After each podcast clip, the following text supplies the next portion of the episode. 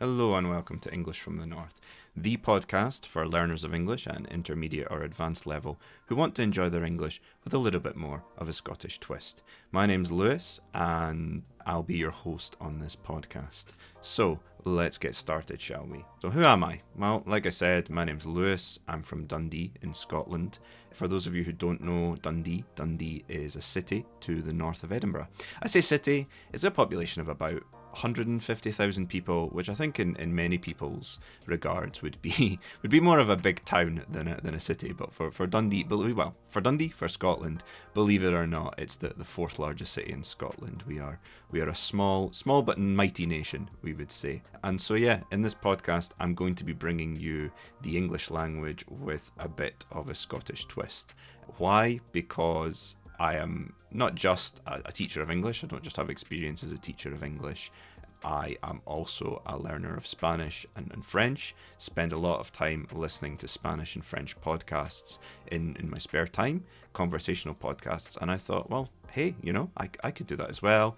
And I could bring this sort of uniqueness of my, my accent to the thing and add a little a little bit a little bit more for those of you who want to to listen to English as it's spoken naturally with a bit of a different accent. Because you know when it comes to learning English there's lots of resources in sort of English English and American English and there isn't really as much in in Scottish English. And I know for some people that learning or learning or listening learning from Scottish teachers listening to Scottish accents can cause some problems because it's something that people maybe aren't really accustomed to. So I wanted to bring that to kind of help you out, bring you my accent so you could you can hear it, you know, how it sounds, you can learn a bit from it, you can maybe learn some some language as well. But we'll we'll get onto that in a minute. So First of all, a little bit of a backstory. Who am I? Like I said, my name's Lewis, come from Dundee and uh, I was born in Dundee, grew up in Dundee, went to school there. Didn't go to university originally in Dundee. I actually went to university in Glasgow. Glasgow is the, the largest city in Scotland on the west coast. It's not the capital, but it is the largest city.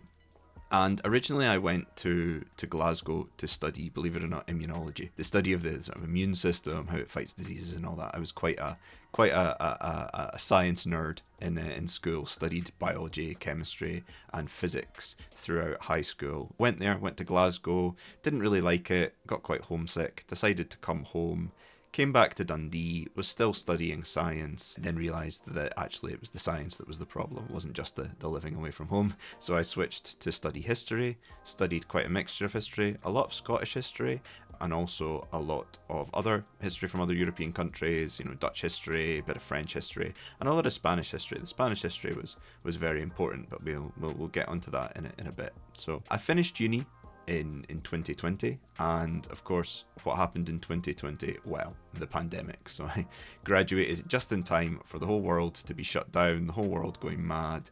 There were no jobs. I was sort of unemployed for sort of 4 or 5 months. I sent out 75 job applications had 6 interviews and in the end the only place that took me was was a supermarket.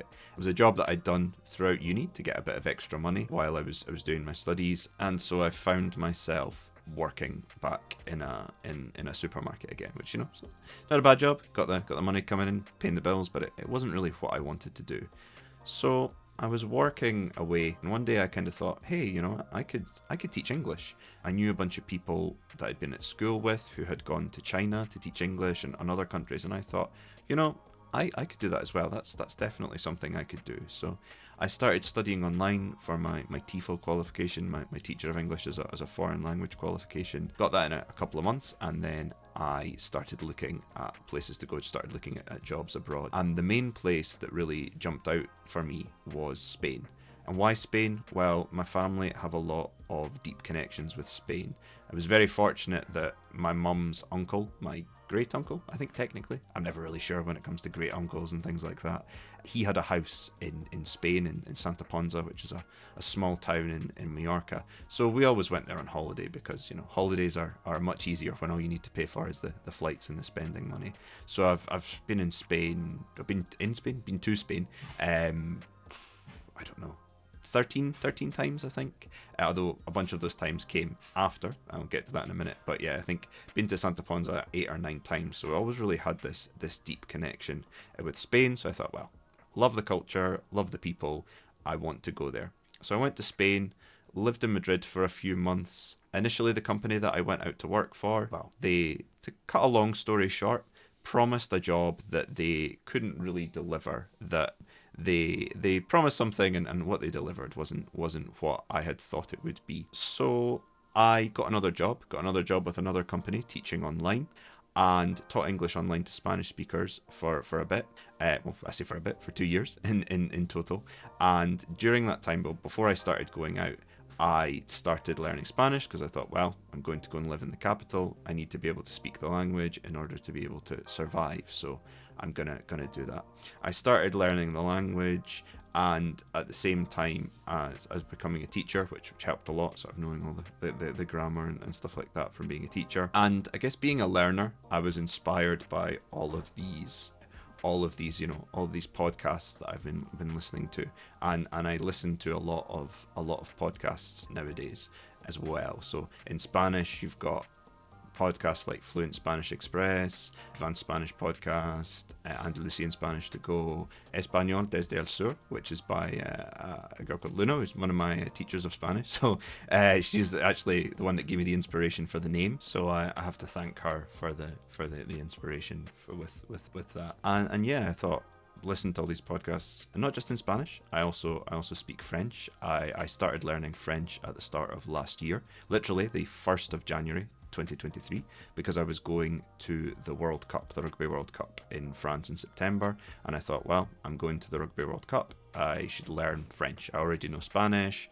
I've got quite a good grip on learning methods, what works for me. So this will be nice, nice and easy, nice and straightforward. I started learning French, and my goal was to get to a level of sort of B1. And I'm going to use these these terms like B1, A2. What does this all mean? These are the levels from the, the Common European Framework for, for language levels. If, if you don't know what that is, I'm planning on making a, an episode on that in, in the future, so I'll be able to explain that more. But basically, to give you a very quick explanation, it sort of goes all the way from A1 to C2. A1 is beginner, C2 is like proficient, like near native level. Never going to be exactly native level. There's always there's always things to learn, but it's kind of like you know near native level. And typically, to work in a country or to go to university in another country, I know for example in France, you need a level of B2 to go to university in France. For for for example, say por ejemplo there. It's the Spanish coming in. It's it's really it's the languages in my brain. It's all it's all a bit of a mixture. So my goal anyway with the French was to get to to B1 before I went away and I, I studied really hard. I worked really hard. Was putting in loads of hours. You're talking like three hours a day, and I started taking lessons. I started taking lessons almost immediately in the beginning of January. And how those lessons were structured, I'll get into when I, I make an episode talking about my experience learning French. But I started taking lessons, and then in the July, I took lessons with a. I started taking lessons with a new tutor, and I asked her, "So, what do you think my my level is?" And she says, "She said, oh well, it's it's definitely at the beginning of, of B2, which I was like over the moon with. I was very very happy because I was far above the, the target that I'd, I'd, I'd, hoped for. But I think it was really a, a, payment for the, or my not payment. It was my hard work uh, paying off." and so I kept kept learning learning French as well. Listened to a lot of French podcasts, Le Français avec Fluidité, Inner French, the I'm Polyglot by Lionel Jr.